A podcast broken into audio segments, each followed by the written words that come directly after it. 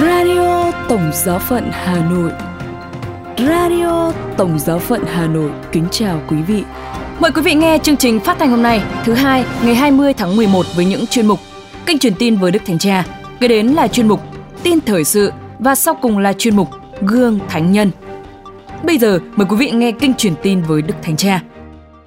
Sáng Chủ nhật ngày 19 tháng 11 vừa qua, tại quảng trường Thánh Phêrô, sau khi chủ sự thánh lễ nhân ngày thế giới người nghèo lần thứ bảy, vào lúc 12 giờ trưa, Đức Thánh Cha Francisco đã chủ sự buổi đọc kinh truyền tin với các tín hữu. Trong bài huấn dụ ngắn trước khi đọc kinh, Đức Thánh Cha diễn giải bài tin mừng Chúa Nhật thứ 33 thường niên năm A. Đức Thánh Cha quảng diễn. Tin mừng Chúa Nhật hôm nay trình bày cho chúng ta dụ ngôn các nén bạc.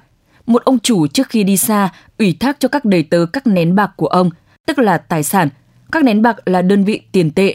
Ông phân phát theo khả năng của mỗi người. Khi trở về, ông yêu cầu báo cáo về những gì họ làm. Hai người đầy tớ đã sinh lợi gấp đôi những gì họ đã nhận lãnh và ông chủ khen ngợi họ. Trong khi người thứ ba vì sợ hãi đã chôn nén bạc và nay trả lại cho chủ. Vì thế người ấy đã bị chủ nghiêm khắc khiển trách. Khi nghe dụ ngôn này, chúng ta có thể học được hai cách khác nhau tiếp cận khác nhau với Thiên Chúa. Cách thứ nhất là của người chôn giấu nén bạc đã nhận lãnh. Ông ta không tin tưởng nơi ông chủ và cả bản thân mình. Thực vậy, ông ta nói với chủ, Tôi biết ông là người nghiêm khắc, gặt nơi ông không gieo vãi và thu nhận nơi ông không phát ra. Đối với bản thân, ông cảm thấy sợ hãi. Ông không thấy sự tín nhiệm và tin tưởng mà chủ đặt nơi ông, nhưng thấy cách hành động của một ông chủ yêu sách nhiều hơn điều mà ông cho đi. Một quan tòa đe dọa trừng phạt nghiêm khắc trên những thất bại của người khác. Đó là hình ảnh về Thiên Chúa. Ông không tin sự tốt lành của Ngài. Vì thế, ông khựng lại và không để cho mình căn dự vào sứ mạng đã nhận lãnh người đầy tớ ấy không coi ước muốn của chủ là của mình và thực sự ông ta trả lại tất cả và nói, này đây là đồ của ông. Ông ta có hình ảnh xa cách và sai lầm về Thiên Chúa. Bây giờ chúng ta xem cách thứ hai, nơi hai nhân vật kia đã đáp lại lòng tín nhiệm của chủ mình và đã tin tưởng nơi ông. Họ đầu tư tất cả những gì đã nhận lãnh, cho dù ngay từ đầu không biết mọi sự sẽ tiến triển tốt. Họ chấp nhận rủi ro khi nhập cuộc.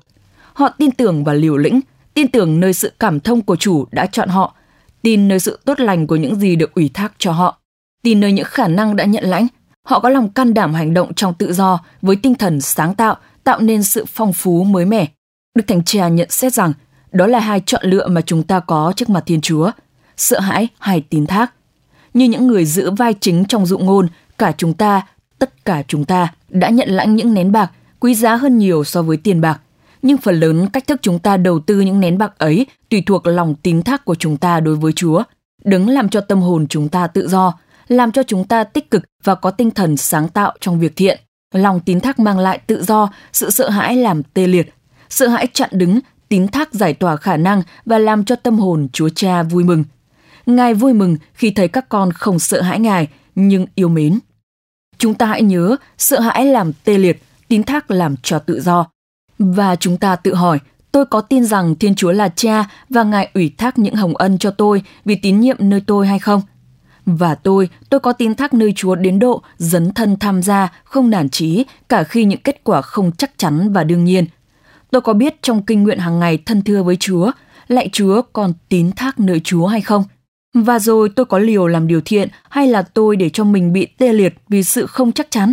Sau cùng, trong tư cách là giáo hội, Ngày hôm nay, chúng ta có vuôn trồng trong môi trường của chúng ta một bầu không khí tín nhiệm và quý chuộng nhau, giải tỏa con người và kích thích nơi mọi người tinh thần yêu thương sáng tạo hay không? Xin mẹ Maria giúp chúng ta chiến thắng sợ hãi và tín thác nơi Chúa. Sau đây là phần tin thời sự với những nội dung đáng chú ý sẽ có trong buổi tối hôm nay. Hoạt động tại Tổng giáo phận Hà Nội Đức Thánh Cha Francisco gặp gỡ gia đình các con tin Israel và người Palestine có người thân ở Gaza và hội nghị Liên hiệp bề trên thượng cấp tại giáo phận Vinh. Bây giờ là phần tin chi tiết. Hoạt động tại Tổng giáo phận Hà Nội Tại Tổng giáo phận Hà Nội đã diễn ra một số hoạt động đáng chú ý liên quan đến các hoạt động tại các giáo sứ. Thứ Bảy, ngày 18 tháng 11 vừa qua, Đức Tổng giám mục Du Xe Vũ Văn Thiên đã chủ sự thánh lễ tạ ơn đặt viên đá góc xây dựng nhà thờ giáo họ Kitô thuộc giáo xứ Thụy Phương. Đây là một giáo họ trong Tổng giáo phận Hà Nội có tên gọi đặc biệt mang danh Chúa Kitô. Vào năm 1940, cha Gioan Bautista Trần Trọng Cung, khi đó là cha xứ Coi Sóc, đã chọn lễ Chúa Kitô vua làm tước hiệu và đặt tên cho giáo họ là Kitô. Giáo họ Kitô nằm trên địa bàn giáp danh giữa hai phường Thụy Phương và Đông Ngạc, quận Bắc Từ Liêm, Hà Nội. Hiện nay, giáo họ có gần 160 nhân danh. Thứ đến, nhân dịp kỷ niệm 186 năm sinh nhật nước trời Thánh Francisco Xavier Cần, cha Phêrô Bùi Ngọc Tuấn, chính xứ Sơn Miêng, mời gọi quý cộng đoàn trong miền Mỹ Đức Hòa Bình về hành hương tôn kính thánh nhân. Đáp lại lời mời gọi ấy, ngày 17 tháng 11, đông đảo con dân hai giáo sứ Giang Soi và Vân Đình đã hành hương về bên thánh nhân trong tình hiệp thông. Trong tháng lễ này, cha Phêrô Trần Ngọc Lâm, chính sứ Vân Đình, kêu gọi cộng đoàn hãy biết noi gương thánh nhân, bỏ bớt những tính hư nết xấu, nên thánh ngay từ những việc làm nhỏ bé trong đời sống thường ngày. Cũng trong tâm tình mừng kính thánh nhân, vào chiều thứ Bảy, ngày 18 tháng 11, giáo họ Phú Yên 1 thuộc giáo sứ Phúc Lâm long trọng cử hành thánh lễ mừng kính các thánh tử đạo Việt Nam. Trong ngày này, Hội Francisco Xavier Nguyễn Cần đã xuất sáng tổ chức mừng lễ quan thầy. Ngày mừng lễ được bắt đầu từ lúc 16 giờ bằng nghi thức làm phép cờ của hội. Ngay sau đó, các hội viên cùng bà con giáo dân trong giáo họ long trọng cung nghinh thánh quan thầy xung quanh khuôn viên nhà thờ trong tâm tình thờ lạy qua những lời kinh tiếng hát ca mừng các thánh tử đạo. Cao điểm là thánh lễ mừng kính các thánh tử đạo, cách riêng là Thánh Francisco Xavier Nguyễn Cần được cử hành vào lúc 16 giờ 30 do cha xứ Francisco Xavier Nguyễn Văn Xuân chủ sự. Tiếp đến, vào lúc 9 giờ 30 ngày 20 tháng 11, tại giáo sứ Sơn Biêng, Đức Tổng giám mục Du Xe đã cử hành thánh lễ trọng thể mừng kính Thánh Tử Đạo Francisco Xavier Nguyễn Cần nhân kỷ niệm 186 năm sinh nhật nước trời của Thánh Nhân. Liên quan đến hoạt động của thiếu nhi thánh thể, hòa chung niềm vui với giáo hội trong ngày mừng kính các Thánh Tử Đạo Việt Nam, Chúa Nhật ngày 19 tháng 11, thiếu nhi thánh thể giáo sứ Phủ Lý hân hoan mừng kính Thánh Quan Thầy Andre Trần An Dũng Lạc với chủ đề Thiếu nhi nên thánh mỗi ngày trong ngày mừng lễ, các em đã được tham gia cuộc thi Dung Chuông Vàng và phần diễn nguyện tái hiện lại cuộc đời Thánh Andre Dũng Lạc. Cao điểm ngày mừng lễ là thánh lễ trọng thể mừng kính ngài.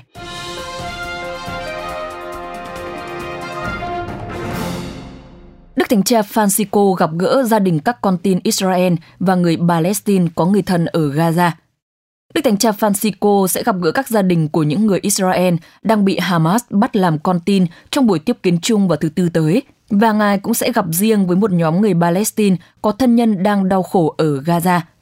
Theo ông Matteo Bruni, giám đốc văn phòng báo chí tòa thánh cho biết, Đức Thánh Cha sẽ gặp riêng các phái đoàn Israel và Palestine vào ngày 22 tháng 11 tới đây, bên lề buổi tiếp kiến chung tại quảng trường Thánh Phêrô. Đức Thánh Cha Francisco muốn thể hiện sự gần gũi tinh thần của Ngài với nỗi đau khổ của mỗi người. Đức Thánh Cha Francisco thường xuyên cầu nguyện cho hòa bình ở Thánh địa trong các buổi tiếp kiến chung kể từ khi bắt đầu cuộc chiến tranh Israel-Hamas vào tháng trước. Đức Thánh Cha cũng nhiều lần kêu gọi trả tự do cho các con tin đang bị Hamas bắt giữ, cũng như bảo vệ và hỗ trợ nhân đạo cho dân thường ở Gaza. Theo Liên Hợp Quốc, khoảng 240 người đang bị Hamas bắt làm con tin. Cho đến nay, 4 con tin đã được thả và một con tin khác được lực lượng Israel giải thoát vào tháng 10. Quân đội Israel hôm 16 tháng 11 cho biết quân đội đã vớt thêm được thi thể của hai con tin khác Đức Hồng Y Pietro Parolin, quốc vụ khanh tòa thánh, đã nhấn mạnh rằng tòa thánh coi việc thả con tin và lệnh ngừng bắn là những bước cơ bản trong việc giải quyết xung đột.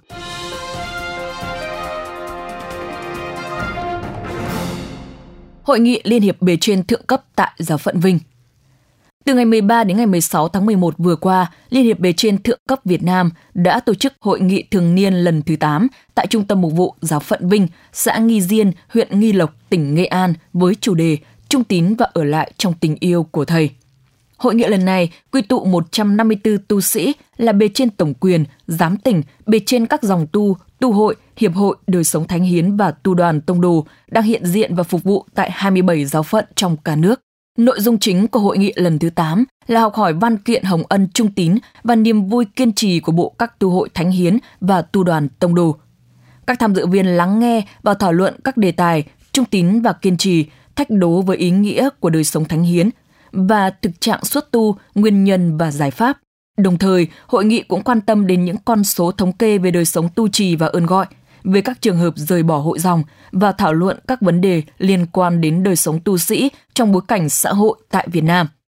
Ngày 15 tháng 11, Hội nghị chào đón Đức cha Phêrô Nguyễn Văn Khảm, Chủ tịch Ủy ban tu sĩ trực thuộc Hội đồng Giám mục Việt Nam, chia sẻ về đời sống giáo hội, sự hiệp thông, tham gia và sứ vụ đối với các dòng tu và giáo hội địa phương. Đức cha cũng lắng nghe và ghi nhận một số ý kiến liên quan đến việc hỗ trợ pháp lý cho các dòng tu, tu hội, tu đoàn tại Việt Nam. Trong dịp này, hội nghị cũng chào đón các phái đoàn của chính phủ và chính quyền địa phương đến thăm và chúc mừng. Chuyên mục Gương Thánh Nhân Mời quý vị lắng nghe gương thánh Cecilia, trinh nữ tử đạo. Thánh nữ Cecilia xuất thân từ gia đình quý tộc Roma gọi là Cecily. Gia đình này có một thửa đất trên đường Appia mà Thánh Calite sau này trở thành giáo hoàng năm 217, đã làm một nghĩa địa năm 210. Thánh nữ đã dâng cúng nhà mình ở khu phố Roma cho hội thánh sử dụng. Một vương cung thánh đường trên đường Trastevere được xây dựng để dâng kính thánh Cecilia. Cecilia là một Kitô hữu đã quyết định thánh hiến đời mình cho Chúa Kitô trong bậc sống trinh nữ. Theo truyền thuyết, bị cha mẹ ép buộc, Ngài lấy một thanh niên ngoại giáo tên là Valerian. Anh được Ngài cải hóa trở lại Kitô giáo tôn trọng sự đồng trinh của Ngài và anh cũng được tử đạo với em trai mình là Tibuse.